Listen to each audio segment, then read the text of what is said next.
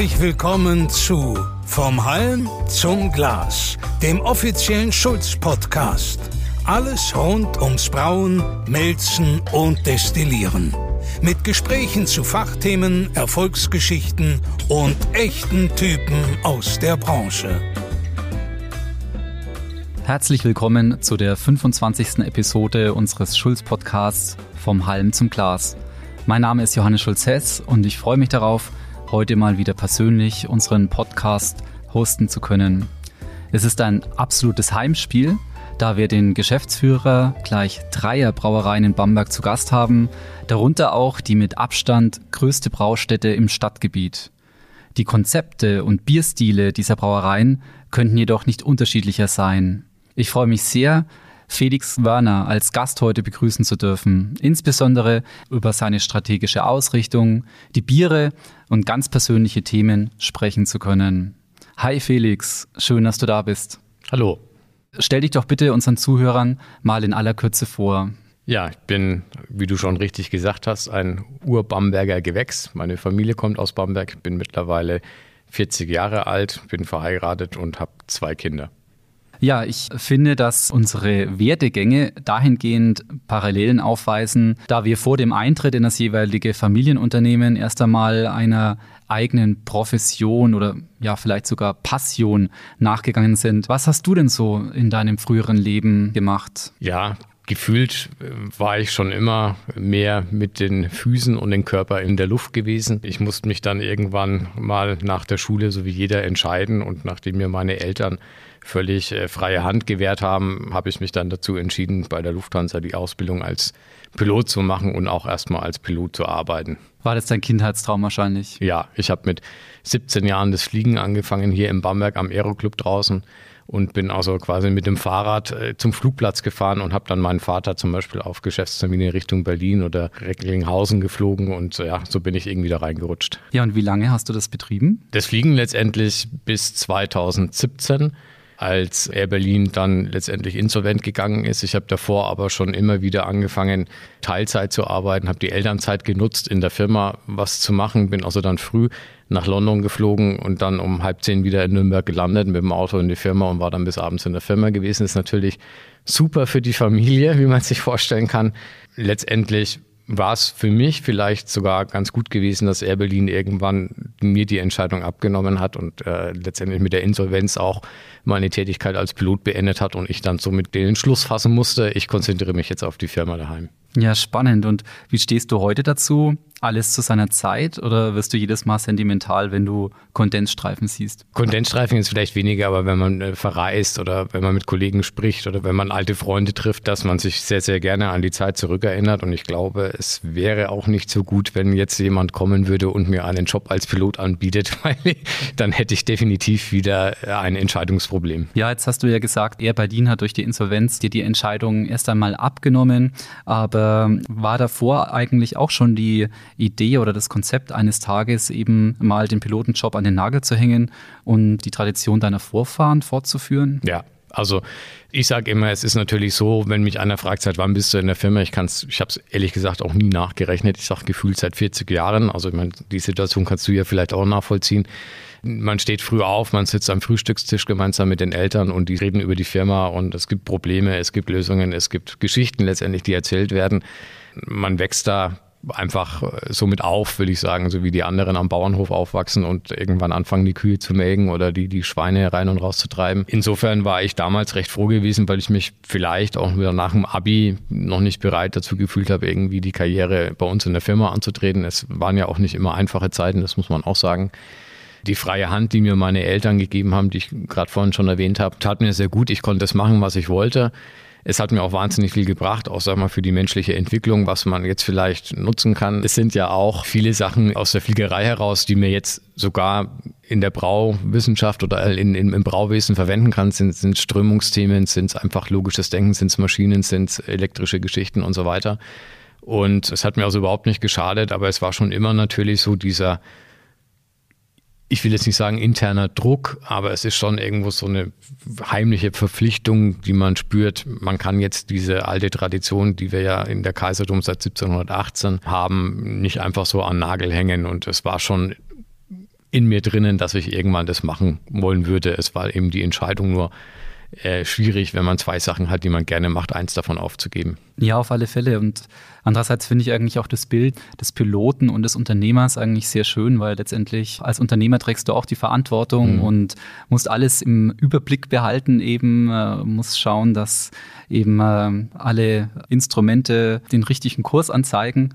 Und andererseits eben halt auch, wie du sagst, dieses Wissen um verschiedenste komplexe technische Themen. Also war eben die Entscheidung für dich keine Last oder Verpflichtung, sondern irgendwo einfach ja auch eine Selbstverständlichkeit. Genau, am Ende des Tages war es eine Selbstverständlichkeit gewesen. Es ist eben nur der Zeitpunkt war immer ein Fragezeichen. Ich habe einen sehr aktiven Vater, der auch im höheren Alter immer noch sehr gerne arbeitet. Insofern kam von da nie der Druck, das finde ich auch gut. Es muss jedem Kind freigestellt sein, so werde ich das auch versuchen oder so will ich das auch mit meinen Kindern, mit, mit der Nachfolge, die ich irgendwann mal zu regeln habe, auch machen. Aber es, es war nie ein Zwang und letztendlich ist es jetzt vielleicht eher dann sogar umgekehrt, dass man den Vater sagt, so jetzt ist aber Zeit. Ja, Felix, du lenkst mittlerweile die Geschicke der größten Brauerei im Stadtgebiet, der Kaiserdom Spezialitätenbrauerei. Darf man denn fragen, wie viel Hektoliter pro Jahr ihr aktuell produziert? Ja, fragen darfst du sehr gerne. Wir halten uns da etwas zurück, aber ich kann dir sagen, dass wir mit der Kaiserdom Brauerei über 300.000 Hektar machen im Schnitt. Ja, ich denke, auf den Liter kommt es da sicherlich nicht an, aber ich glaube, auch für die Zuhörer ist es sehr interessant, mal einschätzen zu können, eben in welcher Größenordnung ihr euch bewegt. Um in der Fliegersprache zu bleiben, so bewegt ihr euch hier in der Region mit der Marke Kaiserdom trotz dieser enormen Größe meiner Meinung nach eher unter dem Radar. Woher kommt das deiner Meinung nach und ist das durch das Exportgeschäft eine bewusste strategische Entscheidung? Ja, also der Export wurde damals durch meinen Vater, als der in die Firma gekommen ist, begonnen. Es gab noch andere familiäre Mitglieder, nenne ich es mal. Das wird aber jetzt hier den Rahmen sprengen. Mein Vater hat sich dann damals auf den Export konzentriert und hat den ja auch erfolgreich aufgebaut. Es war sicherlich jetzt auch im Nachhinein betrachtet 40 oder über 40 Jahre später exakt genau die richtige Entscheidung um auch diesen, sagen wir mal, kannibalisierenden Biermarkt hier gerade in der Frankenregion aus dem Weg zu gehen und eine Überlebenschance für uns zu sehen. Wir waren schon immer etwas größer gewesen wie alle anderen Brauereien, aber man kommt halt dann auch in eine Größe, wo man dann entweder zu klein oder zu groß ist. Und genau um diese Größe vernünftig abbilden zu können, war der Export damals vonnöten gewesen. Mein Vater hat es hervorragend gemacht. Ich kann mit Stolz sagen, dass wir sicherlich eine der bedeutendsten und größten deutschen Exportbierbrauereien sogar sind. Es hat natürlich dann dazu geführt, dass der lokale Markt vernachlässigt wurde. Wir ähm, haben den aber vor circa drei Jahren uns wieder zur Brust genommen und sind so peu à peu dabei, auch lokal, also wir sagen immer so ungefähr 50, 60 Kilometer, um den Schornstein wieder aufzurollen. Es ist natürlich nicht ganz einfach, aber wir merken jetzt so nach zwei Jahren hat man die ersten Erfolgserlebnisse und so mühsam ernährt sich das Eichhörnchen. Also die Zeichen sind für mich positiv auch hier. Spielt für euch denn auch der Standort, also eben Bamberg, eine Rolle für den Export? Ja, absolut. Also es gibt, wenn man es mal klassifizieren möchte, drei verschiedene Klassen. Es ist A, Bier aus Deutschland, schon mal sehr gut. Bier aus Bayern noch besser. Und dann gibt es eigentlich nur noch eine Top-Top-Unterkategorie, das ist München und Bamberg. Also das ist einfach verwurzelt, das ist eine absolute Lokomotive Bayern schon. Ähm, und wenn man dann sagt, man kommt aus Bamberg, dann öffnen sich viele Türen. Ja, schön, dass ihr da eben auch wirklich so als Botschafter des Bamberger Bieres fungiert. In äh, wie viele Länder habt ihr denn bereits äh, euer Bier exportiert? Also auch nur mal so Pi mal Daumen oder vielleicht kannst du auch einige Beispiele nennen. Ja, also wir sagen das immer 65 Länder auf allen sieben Kontinenten. Sicherlich sind da die Klassiker heutzutage dabei wie Italien oder wie China, Vietnam und äh, Südamerika. Die einzelnen Länder müsste ich jetzt genau nachschauen. Es ist ja auch so, dass manche Länder, die im Aufbau sind, einmal einen Container kriegen und dann dauert es doch etwas länger, bis die wieder nachbestellen. Aber so grob haben wir 65 Länder in allen sieben Kontinenten. Und in welchen Gebinden exportiert er hauptsächlich das Bier? Hauptsächlich die Dose. Das ist einfach, wenn man sich äh, das Gewicht anschaut und auch das Thema Flasche, Kosten-Nutzen-Effekt im Container, macht die Flasche eigentlich so gut wie keinen Sinn, wenn man ehrlich ist. Und eben insbesondere für den Export, äh, welche Bedeutung haben für euch da mittlerweile die alkoholfreien Biere? Steigend. Also es ist sehr länderspezifisch. Wir haben einige Länder, die haben einen sehr, sehr großen Nachfragedrang nach alkoholfreien Bieren, wie zum Beispiel Korea. Es gibt aber auch Länder, wo wir es kaum spüren, Südamerika zum Beispiel. Die sind da etwas in Anführungszeichen hinterher, wenn man so betiteln möchte. Und sind da auch ähm, ja, islamische Länder mit dabei?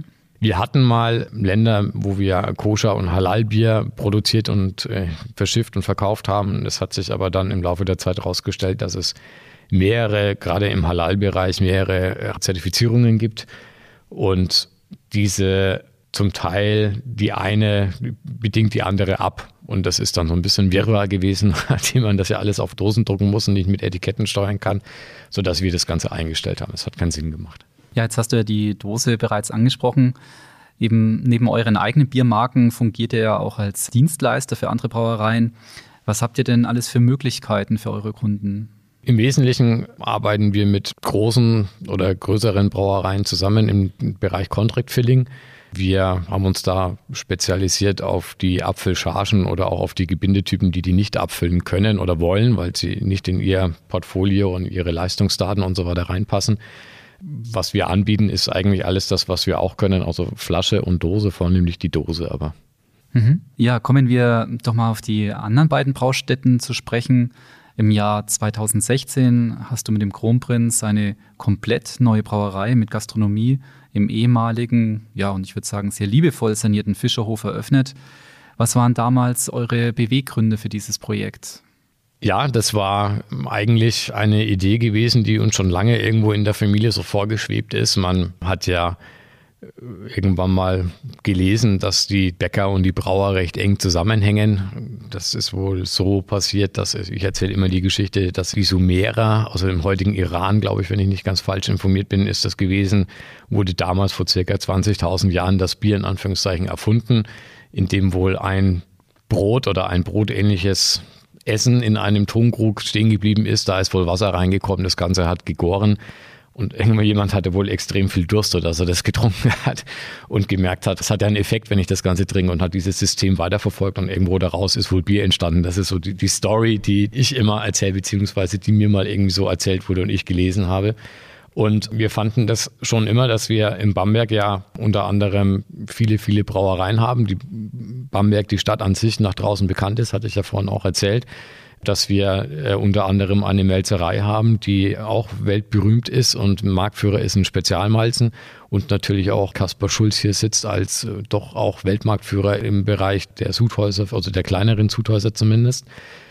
Und was eigentlich fehlt, ist, dass man das Ganze irgendwo mal so zusammengebracht hat und dann auch diese, da kam natürlich die Kraftbierwelle mit dazu und wir dann gesagt haben, okay, also ähm, warum nicht? Arbeitstitel war dann ganz, ganz lang gewesen, Bier und Brot aus dem genannten Grund heraus. Und äh, wir haben das dann dementsprechend aufgebaut mit einer Brauerei eben von Kaspar Schulz, mit Weiermann gemeinsam der Melzerei und haben dieses Thema da verfolgt. Und meine Vision dahinter war, den Kunden oder den Biertrinkern eine Vielfalt von Bier zu zeigen, nicht auf diesen Zug aufzuspringen, mein Bier ist noch bitterer, ich habe äh, nicht nur acht Hopfentypen drinnen, sondern schmeiß jetzt noch einen neunten hinterher und stopf dann noch mal kalt alles und dann bin ich besser. Das war das, was mich so ein bisschen gestört hat und ich glaube, wir haben, oder nicht nur ich glaube, sondern wir haben mit, allein mit den drei Rohstoffen, Hefe, Hopfen, und äh, Malz und selbst das Wasser ist ein großer Bestandteil vom Bier. Die Möglichkeit, einfach eine unheimliche Variation am Bier aufzuzeigen und können Stile, ich sag mal, anreißen. Wie schmeckt also ein APA? Was ist überhaupt der Unterschied zwischen APA und IPA? Und das war eigentlich so der Gedanke, der da hinten dran steht, dass wir also eher die Variation der Bierstile und die verschiedenen Geschmäcker und wie wirkt sich Hopfen aus, wenn ich jetzt ein Bier nur mit 50 Prozent Hopfe und ein Bier mit 100 Prozent Hopfe und was macht das dann überhaupt? Das, also das war mir viel wichtiger, als zu sagen, ich habe das bitterste Bier oder das stärkste Bier oder das dunkelste Bier oder wie auch immer. Ja, und jetzt haben wir natürlich in Bamberg ja wirklich eine enorme Biervielfalt, eben auch eine extrem hohe Brauereidichte. Und ich denke, insbesondere mit den Bieren wolltet ihr auch bewusst keine Konkurrenz aufbauen zu bestehenden Brauereien. Ja, absolut, ja. Ja, im Gegensatz dazu habt ihr im selben Jahr wie den Kronprinz, also auch 2016, eben auch die Klosterbräu in der Bamberger Altstadt übernommen. Die Klosterbräu hat ja einen ganz speziellen Stellenwert in Bamberg, eben natürlich auch traditionelle Biere. Erzähl uns doch mal ein paar Hintergründe darüber. Ja, ist richtig. Also wir haben die Klosterbräu 2016, sprich 2017 dann zu uns geholt. Die Klosterbräu ist die älteste Braustätte von Bamberg. Sie ist äh, 1333 das erste Mal erwähnt im Sinne von Schankwirtschaft und 1533 das erste Mal als Brauerei. Es kam, ja, wie es manchmal im Leben so läuft, einfach durch Zufall uns zu Ohren, dass der damalige Besitzer bzw. seine Frau schwer krank ist, dass der Besitzer selber weder Brauer ist noch Gastronom ist und dass sie wohl mal kundgetan haben, gerne einen Nachfolger zu finden. Und wir haben dann die Gespräche aufgenommen, da macht man natürlich sehr vorsichtig sowas und hatten dann von Anfang an die gleiche Wellenlänge, sodass wir peu à peu in dem Prozess weiterkommen konnten und letztendlich dann auch erfolgreich die Klosterbräu kaufen konnten. Es war uns als alteingesessene Brauereifamilie in Bamberg, du hast es ja angesprochen, viele Traditionen, viele Brauereien und so weiter. Besonderes Anliegen, das auch zu bewahren. Also wir brauen nach wie vor alle Klosterbräubiere in der Klosterbräu selber. Wir haben natürlich auch, sage ich mal, den Gedanken gehabt, dass es vielleicht eine andere, größere deutsche Brauerei, die nicht so weit weg ist von hier, also ob das jetzt Nürnberg ist oder wo auch immer, sich in dieses Bierparadies im Sinne von Biervielfalt Bamberg einkauft. Das wäre natürlich ein Fapor gewesen für alle anderen Brauereibesitzer und ich denke auch für viele Bamberger genau das Gleiche. Das wollte man natürlich auch verhindern. Und letztendlich habe ich jetzt erst vor einem halben Jahr, glaube ich, die Bestätigung bekommen, dass das alles genau richtig ist und auch wie das Ganze in dem Sinne der ehemaligen Besitzerfamilie weiterführen, weil die Frau mittlerweile verstorben ist. Ihr Mann der kam aus dem Norden von Deutschland, hat sich dann nach einem halben, dreiviertel Jahr, das war auch geplant, Richtung Norddeutschland wieder verabschiedet. Und äh, wir haben aber noch Kontakt und der war jetzt vor einem halben Jahr da gewesen, hat sich das Ganze angeguckt und wir haben hier viel hm, renoviert und es war ja ein brutaler Investitionsstau gewesen auch. Und äh, hat das gesehen und hat dann unter Tränen gesagt, dass es genau die richtige Entscheidung gewesen war, das an die Familie Werner zu verkaufen. Also das war eigentlich für mich am Ende des Tages auch nochmal die richtige Bestätigung, dass wir es auch echt im Sinne dieser auch alten Brauereifamilie weitergeführt haben. Ja, sehr schön, aber ich höre da ja trotzdem eigentlich einen enormen Idealismus auch heraus, eben sich dieses Projekt, ja, jetzt hätte ich schon beinahe gesagt, anzutun, anzunehmen. Aber schön, äh, eben was ihr wirklich da die letzten Jahre schon daraus gemacht habt. Nun sind ja die Klosterbräu, aber auch der Kronprinz als Braugaststätten stark gastronomielastig. Ist das für dich eher eine Last oder macht dir die Gastronomie sogar Spaß? Also als Besucher macht es sicherlich Spaß. Ich sag mal, als aktives Geschäft oder als Beruf, muss ich ganz ehrlich sagen, ist es nichts für mich. Und wir haben das auch so aufgeteilt bei uns intern, dass wir jemanden haben, der sich darum kümmert. Und da bin ich auch total zufrieden. Ich bin, jetzt hätte ich beinahe gesagt, Pilot. Das bin ich zwar auch, aber ich äh, gucke mir die Sachen lieber von, von oben an und gehe als Gast in die Gastwirtschaft hinein. Wir haben sehr, sehr gutes Personal, sehr, sehr gute Angestellte und Mitarbeiter dort. Und das funktioniert einwandfrei. Ja, trifft man dich dann auch gelegentlich am Stammtisch dort? Am Stammtisch nicht, nein. Man trifft mich in der Klosterbräu wahrscheinlich ziemlich genau zwischen 11.30 Uhr und 12 Uhr am Sonntagmittag, weil ja sind wir meistens essen drinnen, ja. Ja, du hast es äh, schon erwähnt, dass ihr einiges eben insbesondere bei der Klosterbräu eben auch schon renoviert und saniert habt. Gerade wenn man eben eure Gastronomiebetriebe, auch den Kronprinz sich anschaut, dann spürt man eine besondere Liebe für das Detail und äh, auch für die eingesetzten Materialien geht diese Hingabe und ich würde schon sagen, der Perfektionismus von dir aus oder woher kommt das? Familiengeschichte. Also meine Mutter hat das schon immer gerne gemacht, alte Häuser zu renovieren und liebevoll zu sanieren.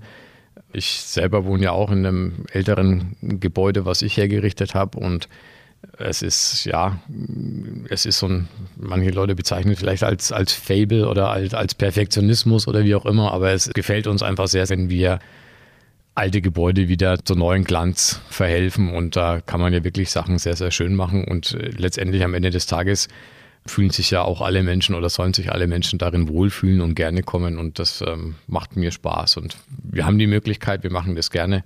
Und es, es hilft sicherlich der Klosterbräu, wenn man jetzt auf das abzielt ähm, und den Kronprinz auch, da ein entsprechendes würdiges Sample zu haben, wo die dann drinnen sind.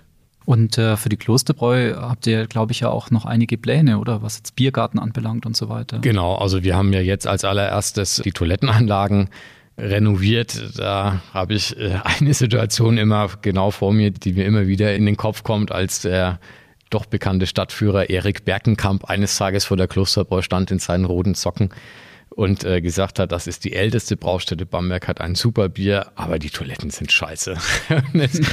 und ähm, das war am Anfang der Zeit, wo wir, sag mal, ein ganz besonderes Auge auf die Klosterbräu natürlich geworfen haben.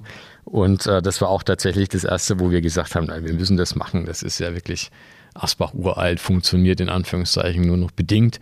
Und das haben wir jetzt gemacht. Das Ganze war, wie es also ist, auf dem Bau und gerade bei Altbausanierungen kürzer geplant, als es letztendlich dann durchgeführt wurde. Also wir haben dann am Schluss, ich glaube, so ziemlich genau ein Jahr Tunnelbau betragen. Wir wollten eigentlich nur neue Toiletten machen, aber dann kam das und das und das und das dazu und es ist ja auch alles total verwinkelt. Es ist ja ein Konglomerat an Gebäuden, was da irgendwie irgendwann mal zusammengebaut wurde mit unterschiedlichen Höhen, mit unterschiedlichen Winkeln. Und ähm, ja, das muss man halt dann im Zuge so einer Renovierung alles irgendwie managen. Dann kommt der Denkmalschutz dazu, dann findet man alte Keller. Aber letztendlich ist es sehr, sehr gut geworden, meiner Meinung nach. Wir sind noch nicht ganz fertig. Wir haben noch vor, den Biergarten uns anzunehmen.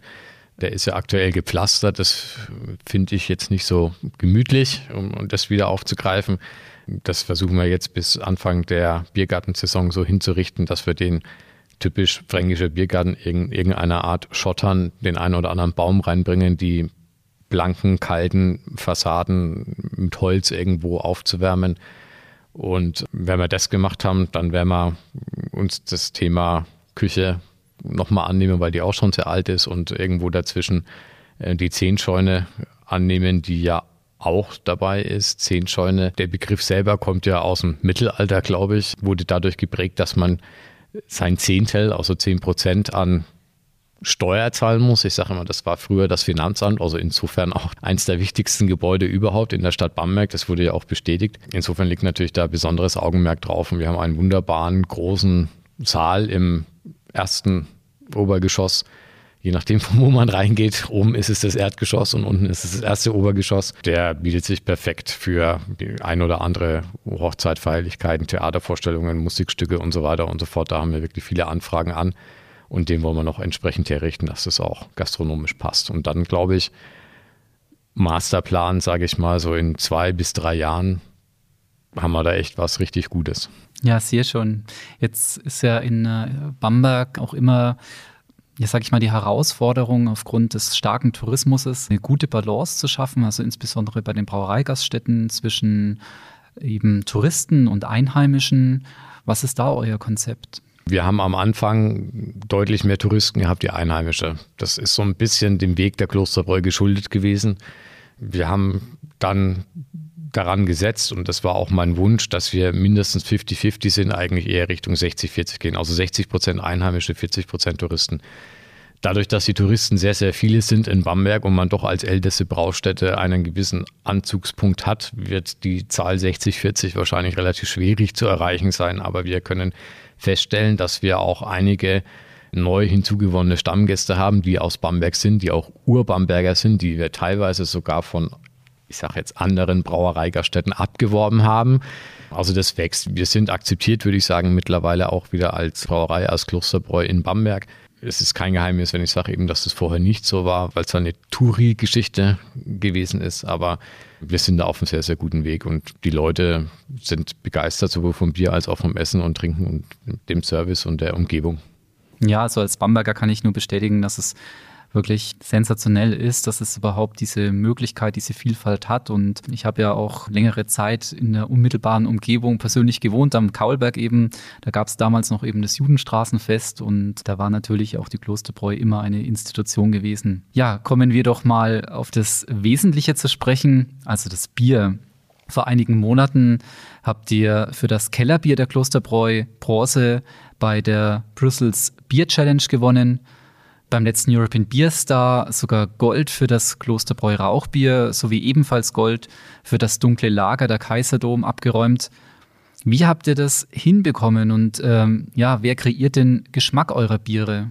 Also in der Klosterbräu ist das ganz klar der Braumeister, den wir dort haben, ein Urgestein der Klosterbräu. Der hat seine Ausbildung in der Klosterbräu gemacht und ist mittlerweile seit, jetzt müsste ich lügen, aber ich glaube seit fast 40 Jahren in der Klosterbräu braut da seit eh und je mit, mit dem gleichen Sudhaus. Und wir haben nur gesagt, wir wollen auch ein äh, Rauchbier haben, weil es einfach verlangt wurde.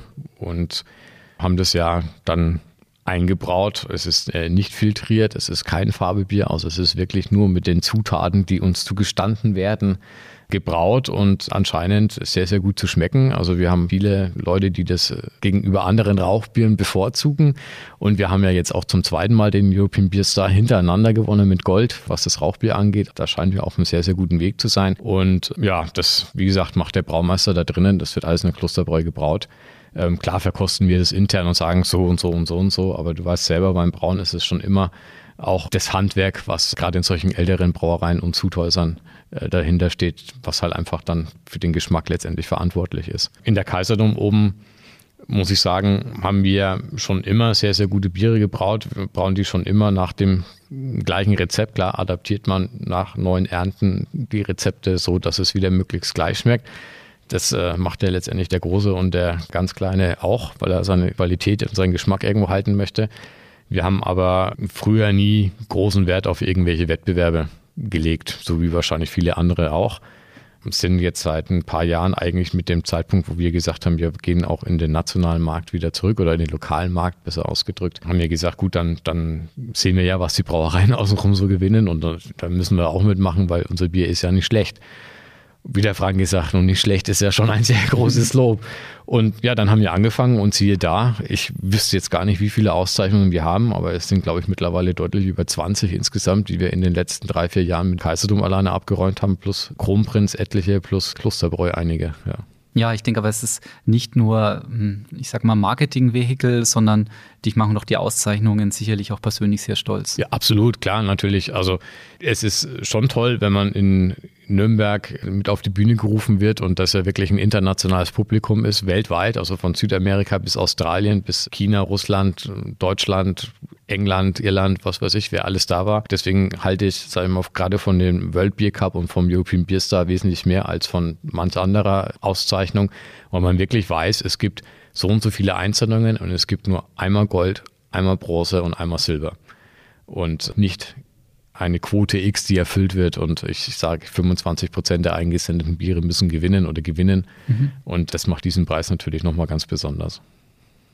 Und natürlich ist es top, wenn man mit der Kaiserdom haben wir ja vor zwei Jahren, glaube ich, oder drei Jahren mit unserem Hellem, dass wir wirklich neu im Programm haben, den European Beer Star Silber oder Bronze, müsste jetzt nachschauen, aber zumindest haben wir den abgeräumt und das war der erste Wurf gewesen. Und gerade in der Kategorie Hell, das ist ja Königsdisziplin, wenn man so möchte, im Bierbrauen, mhm. da im ersten Wurf sofort den European Beer Star gewinnt oder beziehungsweise unter den ersten zwei beziehungsweise drei Plätzen ist, ist natürlich top und äh, genau das gleiche mit, mit dem Rauchbier vorher nie gemacht und beziehungsweise nie in dieser Form gemacht und jetzt auf einmal und zack, zweimal hintereinander gewonnen. Das freut einen schon sehr. Bei dem Stichwort Hellen, da würde ich nochmal ganz kurz einhaken. Das Helle ist ja im Moment äh, eine sehr beliebte Biersorte, genießt, kann man schon sagen, einen Hype eigentlich bei, bei vielen, vielen Brauereien, aber auch international. Wie wichtig ist die Sorte für euch geworden? International unbedeutend. Da fängt es alleine schon an, dass man nicht so richtig weiß, wie soll ich denn hell übersetzen, weil hell auf die Dose zu schreiben ist helle in allen anderen Sprachen oder zumindest im Englischen. National sicherlich ähm, hat es eine sehr, sehr große Bedeutung und ist auch ähm, unser Zugpferd gemeinsam mit der Euroflasche. Ja, ist das sicherlich das Produkt, wo, was wir vorne ranstellen und mit dem wir aktiv vorangehen wollen. Und ist ja das Helle bei einigen Brauereien wirklich nochmal vom Volumen on top dazugekommen. Ist es bei euch auch oder hat es andere Sorten verdrängt? Nee, ist bei uns auch so. Ja, unglaublich. Ja, nun unterscheiden sich ja die äh, traditionellen Bamberger Bierstile der Klosterbräu schon stark zu den Craftbieren des, des Kronprinzen, aber auch zu den eben gängigen Sorten der Kaiserdom, eben wie beispielsweise das Helle. Wie schaut da genau euer Konzept aus und profitieren die Marken jeweils voneinander?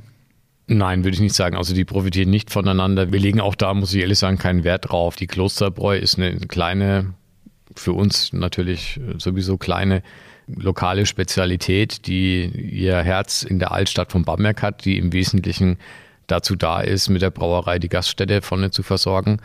Ähm, klar hat man Flaschenbiere auch noch, aber da legen wir absolut keinen Fokus drauf. Das ist eine kleine, süße Brauerei, die einfach für die Bamberger da sein soll und für die Leute, die Bamberg besuchen. Der Kronprinz ist, so wie du vorhin auch schon gesagt hast, eigentlich eher dazu da, so dieses Komplettpaket sich mal anzuschauen. Das ist ja auch eine Brauerei, die sehr, sehr offen gebaut ist, wo man als Gast eigentlich alles bis auf die Schrotmühle sehen kann und den Weg des Bieres zurückverfolgen kann, wo man die verschiedenen Bierstile ausprobieren kann, ohne dass man irgendwie eins dazwischen hat, wo es einen die Zunge wegschnallt, weil es extrem bitter ist und äh, man entsprechend das, sage ich mal, fancy Food, wie man es auch immer nennen möchte, Burger oder Sweet Potato Fries oder irgendwelche besonderen Salate und so weiter und so fort da essen kann.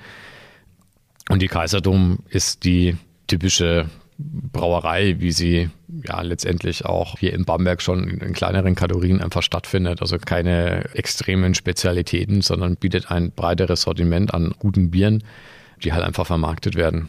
Ja, also da hat dann wirklich jeder so seine Nische gefunden und du hast ja vorhin auch erzählt, eben jede Brauerei hatte auch seinen eigenen Braumeister und ja. sind demnach Exakt. halt auch vollständig unabhängig voneinander. Genau, und das war auch nie, nie Sinn, irgendwie das zusammenzuwerfen. Man hat natürlich, gerade als wir die Klosterbräu übernommen haben, dann entsprechend anderen Wind erstmal äh, in den Segeln gehabt, wo es hieß, ja, jetzt alles in der Kaiserdom oben und äh, die letzte Tradition, jetzt geht die alte Tradition auf Flöten und so weiter. Aber das ärgert einen natürlich auch irgendwo, weil man denkt, Leute, das, das ist nicht die Intention gewesen, überhaupt nicht. Und man versucht natürlich dagegen zu steuern. Und das Beste, was wir dann festgestellt haben, ist, wir haben dann Braukurse angeboten und Brauereiführungen angeboten, haben die Leute aus den Tanks trinken lassen. Ich glaube, ich kann mich noch zehnmal hier in so ein Interview setzen und sagen, wir machen alles selber. Das, das glaubt mir am Ende des Tages ein dritter Fremder draußen nicht. Aber wenn der Peter da drinnen war und hat selber beim Brauen mitgemacht und hat den Braumeister gesehen und hat dann die Tanks gesehen, dass sie voll sind, und irgendjemand sagt zu dem, ja, das ist, stimmt ja gar nicht und so weiter. Dann sagt er, doch, ich war drin und hier, da und das habe ich selber gemacht und alle Tanks waren voll.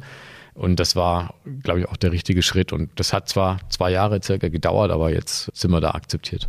Ja, aber ich meine, letztendlich gibt euch doch der Erfolg da recht und auch insbesondere die Auszeichnungen, die ja auch nochmal von außen, von unabhängig von Experten ja auch ja. euch das Feedback geben, dass ihr da exzellente Biere am Hahn habt. Also Deswegen würde ich mir da fast weniger Gedanken machen. Und das, das Thema ist gegessen, also das ist durch. Da sind mir auch irgendwie, es war ja nie, dass es an einen genagt hat, aber es, es ärgert einen einfach dieses dumme Geschwätz, wenn man es mal so fränkisch klar sagen darf, was dann einfach entsteht. Und ähm, aber das ist erledigt, das Thema, ja. Das hat uns eigentlich eher dann im Nachhinein nur noch bestärkt. Ja, ich meine, grundsätzlich ist halt leider die Mentalität, dass erstmal vom Schlechtesten ausgegangen ja. wird. Aber schön, dass sich so entwickelt hat. Willibecher oder Sommelierglas? Bei eurer diversen Biervielfalt bin ich natürlich sehr gespannt auf diese Antwort. Willibecher. Und warum?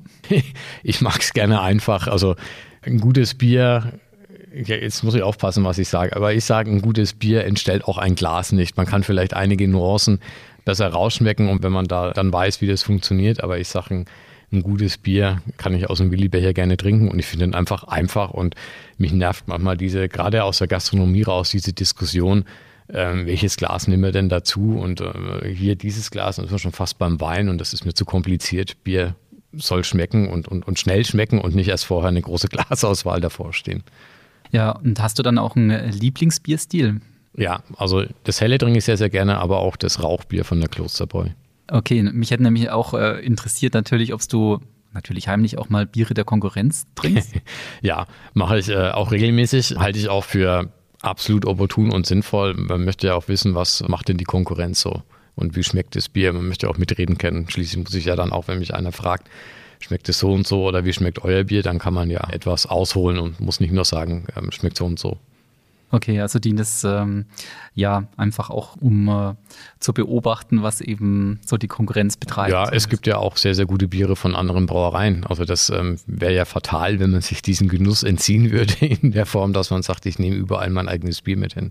Ja, wobei jetzt so mein Blick von außen, also außen in Hinsicht, dass ich nicht oder dass wir als Kasper Schulz ja nicht ähm, unmittelbar eben auch in der Bierherstellung tätig sind, habe ich den Eindruck, dass die Brauereien, gerade die mittelständischen Brauereien, ja trotzdem auch ein sehr gutes Verhältnis zueinander pflegen. Ist ja, das so? Das ist so, ja. Die Bierwelt oder die Brauerwelt ist sehr, sehr klein und ähm, man, man sieht sich nicht nur zweimal im Leben, sondern eher zweimal im Jahr schon. Und das begrüße ich sehr. Es gibt ja doch immer mal das ein oder andere Problem, was in der Brauerei entsteht. Und man hilft sich da mit wirklich vielen gut gemeinten Tipps und, und Ratschlägen weiter. Und da kann ich also, ich wüsste jetzt nicht wie viele, aber ich äh, müsste mal mein Adressbuch durchgehen, aber da kann ich sicherlich äh, 20, 30 Leute jetzt anrufen und sagen, ich habe das und das Problem und die helfen mir alle sofort weiter. Da ist also keiner dem anderen irgendwie neidisch oder böse. Ja, also wenn ich das sagen darf, mir hat das äh, auch sehr beeindruckt. Ihr wart ja eben mit dem Bayerischen Brauerbund letztes Jahr auch mal zu Gast bei Kaspar Schulz und eben ja wirklich die Offenheit und der Austausch unter den Kollegen, das hat uns persönlich sehr beeindruckt und ja, ich finde es wirklich toll eben, dass man eben da auch gegenseitig sich austauscht und eben ja voneinander profitieren kann und nicht ja. nur was den Biergeschmack anbelangt. Ja, nee, absolut. Schnellfragerunde. Ich nenne jetzt einfach mal zwei Begriffe und du müsstest ganz spontan sagen, was äh, von diesen Begriffen dein Favorit wäre. Ja. ja. Fangen wir mal an. Craftbier oder Brautradition? Brautradition. Regional oder international? Schwierige Frage. International. Gastronom oder Bräu? Bräu. Ja, die Frage hast du dann eigentlich auch schon beantwortet. Helles oder Rauchbier? oder. das äh, das kann ich, das ist sehr, sehr schwer. Ähm, wenn ich jetzt eins trinken müsste, würde ich ein Rauchbier trinken. Fliegen oder fahren? Fliegen. Ja, dann Tradition oder Innovation? Oh, das sind aber extrem schwere Fragen. Ähm, das eine bedingt das andere. Ähm, also es ist extrem wichtig, äh, Tradition zu pflegen. Aber ich glaube auch, dass man in der heutigen Zeit nur weiterkommt oder bestehen bleibt, wenn man innovativ arbeitet. Und insofern Boah. Muss ich jetzt eine Antwort geben auf entweder nein, nein, oder? Nein, das ist, äh, das ist ja auch mehr fast schon eine Fangfrage gewesen. Ja, ja. ja und äh, vielleicht noch die letzte Burger oder Schäuferler? Schäuferler. Also dann doch Tradition. in, in dem Sinne ja. Wobei der Tafelspitz auch sehr gut schmeckt, den ich immer esse. okay, ja, vielen Dank. Felix, du bist ja neben deinen Geschäftsführertätigkeiten, neben den Gastronomiebetrieben eben auch Familienvater und hast vielleicht auch noch das ein oder andere Hobby. Wie schaffst du es, allem gerecht zu werden und den Spagat eben zwischen Familie und äh, Beruf zu bewältigen? Das ist eine gute Frage. Da müsste ich eigentlich fast eher oder du müsstest eher diese Frage meiner Frau stellen und ich weiß gar nicht, ob ich den beiden so gerecht werde. Also ich versuche mir irgendwo einen Plan zu machen, dass ich nur begrenzte Zeit in der Firma verbringe. Ich kenne das von meinen Eltern her oder gerade von meinem Vater her. Ich wusste teilweise nicht, ist er da oder ist er weg? Also ist er in Deutschland, sprich zu Hause oder ist er irgendwo in Saudi-Arabien oder sonst wo unterwegs? Und die Erfahrung fand ich nicht besonders schön als Kind und möchte eigentlich auch nicht, dass sie meine Kinder machen müssen. Insofern nehme ich mir die Zeit für die Familie, auch wenn sie mir manchmal fehlt sowohl in der Firma als auch dann für die Familie. Man kann sicherlich einiges steuern, indem man versucht, Sachen stringent anzugehen und nicht viel außenrum zu reden, Sachen vielleicht auch direkt anzusprechen. Ist natürlich manchmal menschlich schwierig, weil man dann mit der Türe ins Haus fällt. Aber ja, ich versuche mir die Wochenenden freizuhalten. Das funktioniert nicht immer. Ich versuche aber auch Sachen miteinander zu verbinden. Also das Thema Essen gehen ist ja eine schöne Tradition, die man so als Brauereiinhaber äh, gerne macht, man, ob man jetzt Kunden besucht oder die eigenen Lokalitäten, aber man muss sich ja immer wieder überall blicken lassen, sonst ist dann das Gerede gleich so, ja, der kommt dann immer, dann nehme ich das Bier auch nimmer. Das ist ja ziemlich emotional, das ganze Thema. Ja, aber ich glaube, ich, ich kriege soweit ganz gut hin. Ich hoffe ich zumindest, ja. Und arbeitest du dann auch von zu Hause aus gelegentlich? Gelegentlich, ja. Wobei ich war jetzt auch mal in der Zwangslage, Homeoffice machen zu müssen aufgrund der letzten zwei Jahre.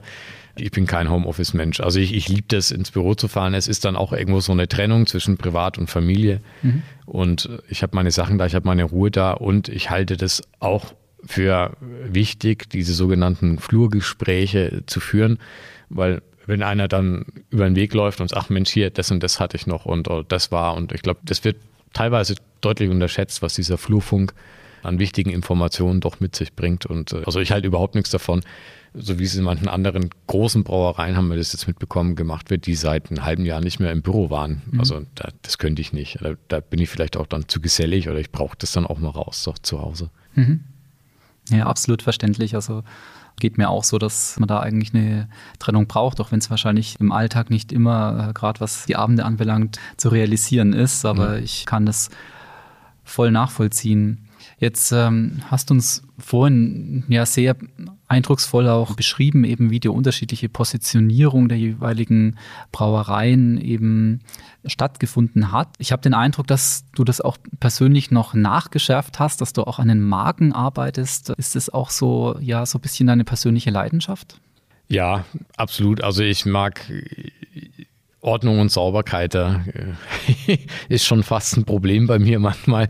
Kommt vielleicht aber auch aus der Fliegerei, da muss einfach alles sehr, sehr, da, da ist es ja ex extrem durchgetaktet. Da gibt es kein oder oder aber oder äh, vielleicht machen wir es mal so oder so, sondern da gibt es exakte Vorgaben. Jeder muss sich dran halten und das Ganze funktioniert als Ping-Pong-Spiel. Wenn ich nicht quasi den Ball rüberspiele, kann er nicht zurückspielen und andersrum.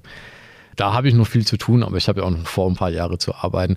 Aber dein Eindruck, glaube ich, hat dich nicht getäuscht, ähm, da eine gewisse stringent oder eine gerade Linie reinzukriegen. Vielleicht war es auch einfach der Tradition oder dem Zeitgeist geschuldet, dass man halt sich irgendwo extrem breit gefächert hat und jetzt versuche ich das wieder ein bisschen zusammen zu, nicht zusammen zu stampfen, aber zumindest äh, zu ja, vereinheitlichen klingt auch falsch, in, in eine Linie zu bringen oder halt logisch mhm. aufzubauen. Ja, mhm ich würde halt einfach sagen, modernisieren, aber auch abspecken ja. einfach. Ja. ja, ja. Genau. Du hast es äh, eben auch gerade schon angesprochen, die letzten äh, zwei Jahre eben. Ich meine, der, der, deutsche Mittelstand befindet sich ja eben seit Corona und jetzt natürlich auch insbesondere durch den Ukraine-Krieg ja im Dauerkrisenmodus. Machen euch die Lieferkettenprobleme und Preissteigerungen arg zu schaffen oder seid ihr einigermaßen durch die letzten zwei Jahre gekommen? Es kommt darauf an, wir sind sicherlich dabei, was Lieferzeiten angeht und ähm, Preissteigerungen, die ja, wie soll ich sagen, die, die, die, die registriert man ja, mhm. ja. Mhm. Also ähm, teilweise winkt man es ja einfach durch. Irgendwann mal, nachdem man gemerkt hat, jeden Tag kommen irgendwie zwei, drei Schreiben rein mit, wir müssen dieses und jenes und so weiter erhöhen. Gesagt, ich möchte den Umsatz der letzten zwei Jahre haben, ich möchte die Preissteigerung im Prozent daneben haben und alles, was dann gefühlt unwichtig für uns ist oder nicht bedeutend ähm, im, im, im Wert des Einkaufs, habe ich nicht reagiert. Wir haben zum Glück auch mit allen Lieferanten, die, sage ich mal, in ein gewisses Volumen reingehen und eine gewisse Wichtigkeit haben, langfristige Verträge. Wir haben überall mindestens zwei Lieferanten, sofern es der Markt hergibt. Es gibt manche Produkte, die kann man halt nur bei einem großen kaufen und sind da gut abgesichert gewesen. Also sicherlich ja, es, es, es kommt jetzt verteilt über das Jahr 23, 24, würde ich sagen. Klar, man schlittert irgendwie von der einen Krise in die andere. Erst war es Corona gewesen, jetzt ist es der Krieg, dann ist es die Energie, dann sind es die Rohstoffe, dann sind es sicherlich auch irgendwelche Trittbrettfahrer, dann gibt es hier einen Zuschlag, da einen Zuschlag. Das muss man schauen. Also wir werden das jetzt in dem Jahr, Anfang des Jahres, erstmal überhaupt sortieren und ordnen, weil wir in einer gewissen Art und Form auch den Überblick verloren haben, wer hat denn jetzt wie oft und wie viel erhöht oder wo sind welche Zuschläge drauf und dann werden wir das mal sortieren und zurechtrutschen und schauen, was ist denn jetzt gerechtfertigt, was ist nicht gerechtfertigt, aber das mhm. ja, darf dann der Einkauf machen. Okay, aber von der Absatzseite her? Sind wir aufgrund unserer Struktur relativ gut durchgekommen, um es mal so auszudrücken. Ja. Mhm. Wir haben relativ wenig Gastronomie und der Handel hat ja durch die Krise sehr profitiert. Ja, und welchen Stellenwert haben die beiden Schlagwörter Nachhaltigkeit und Digitalisierung kombiniert mit dem Thema Erfolg für dich? Absolut wichtig. Also ähm, knüpft ja vorhin so ein bisschen an, Nachhaltigkeit wird immer wichtiger, aber ist jetzt nicht die Motivation, warum wir nachhaltig werden wollen, sondern weil ich es auch wirklich wichtig finde, bis zu einem gewissen Grad. Da lässt sich dann streiten. Also wenn, wenn das in die extreme Richtung geht, dann muss man schon mal sagen, Leute, wir müssen aber auch die, sag ich mal, unsere Wettbewerbsfähigkeit nicht verlieren durch extreme Nachhaltigkeit. Aber ich denke, gerade im Bereich der Brauerei kann man viel, auch mit relativ wenig Aufwand viel erreichen. Und wir haben drei eigene Brunnen. Wir versuchen möglichst wasserschonend zu arbeiten. Wir haben 100 Prozent Strom aus Wasserkraft. Das schließt ja auch wieder so ein bisschen den Kreis. Wir sind schon lange, lange vor der Energiekrise immer dran gewesen, energieeffizient zu produzieren, ob das jetzt Maschinen sind, die ja halt erneuert wurden, weil sie dann eine andere ähm, Leistungsaufnahme haben oder weil sie weniger Wärme brauchen. Wärme ist ja, brauchen wir relativ viel für uns intern. Wir ja, schauen, dass wir generell ressourcensparend arbeiten und ich meine, ich bin ja selber auch viel in der Natur unterwegs und äh, da hat man vielleicht auch schon ein bisschen einen anderen Blick dann auf, auf die ganzen Sachen.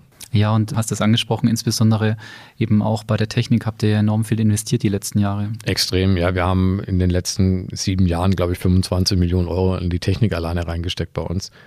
Und das trägt natürlich zum großen Teil dazu bei. Und auch das Thema Digitalisierung, das habe ich vorhin vergessen, kam das jetzt auch durch Corona, wurde es extrem gepusht und wir haben auch sicherlich einen Vorteil dadurch gehabt, dass wir es vorher ja schon hatten. Also auch da ist nicht äh, der, der Umstand der Treiber für uns gewesen, sondern wir haben das davor schon gemacht. Und ich bin kein Freund von Papier. Das hat, mag jetzt auch wieder was mit Nachhaltigkeit zu tun haben, aber ich mag es einfach ähm, einen cleanen Schreibtisch. Ich möchte, ich muss, muss alles aufgeräumt sein bei mir. Ich kann das nicht haben, wenn da irgendwelche Zettel rumfliegen. Gibt. Ja, genau. Ja, das, das, das kommt wirklich viel aus dem Fliegen raus, glaube ich. Und da habe ich den Vorteil, da habe ich natürlich durch die 10, 11 Jahre, die ich da unterwegs war, äh, schon viel mitbekommen, was Paperless angeht. Und das ist am Schluss war es nur noch digital gewesen.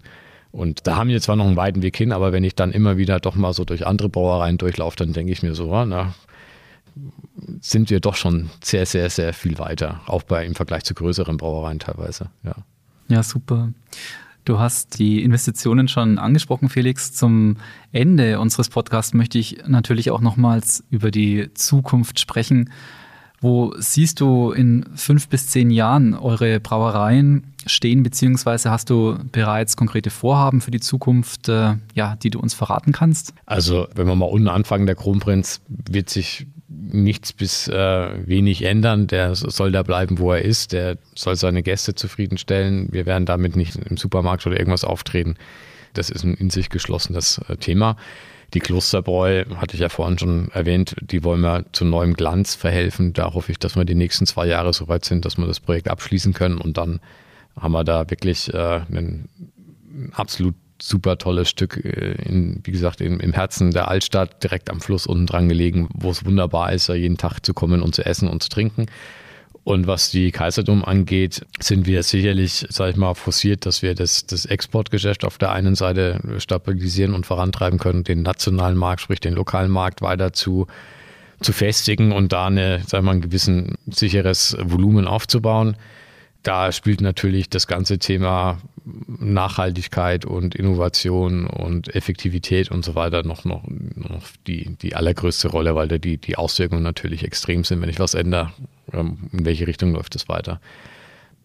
Ja, ich sag mal, andersrum ausgedrückt, das Ziel ist jetzt eigentlich nicht Wachstum oder was, was viele Firmen einfach haben, wachsen, wachsen, wachsen, wachsen, sondern bei uns ist es eigentlich eher Richtung Nachhaltigkeit, Innovation, Stabilisierung, Krisenfestigkeit. Ich glaube, es wird nicht weniger, sondern vielleicht eher mehr und heftiger werden und einfach ähm, ein sauberes Unternehmen dastehen zu haben, was man dann auch irgendwann mal in 20 Jahren in die nächste Generation mit ruhigem Gewissen weitergeben kann und dann die nächsten 30 Jahre wieder weiterlaufen.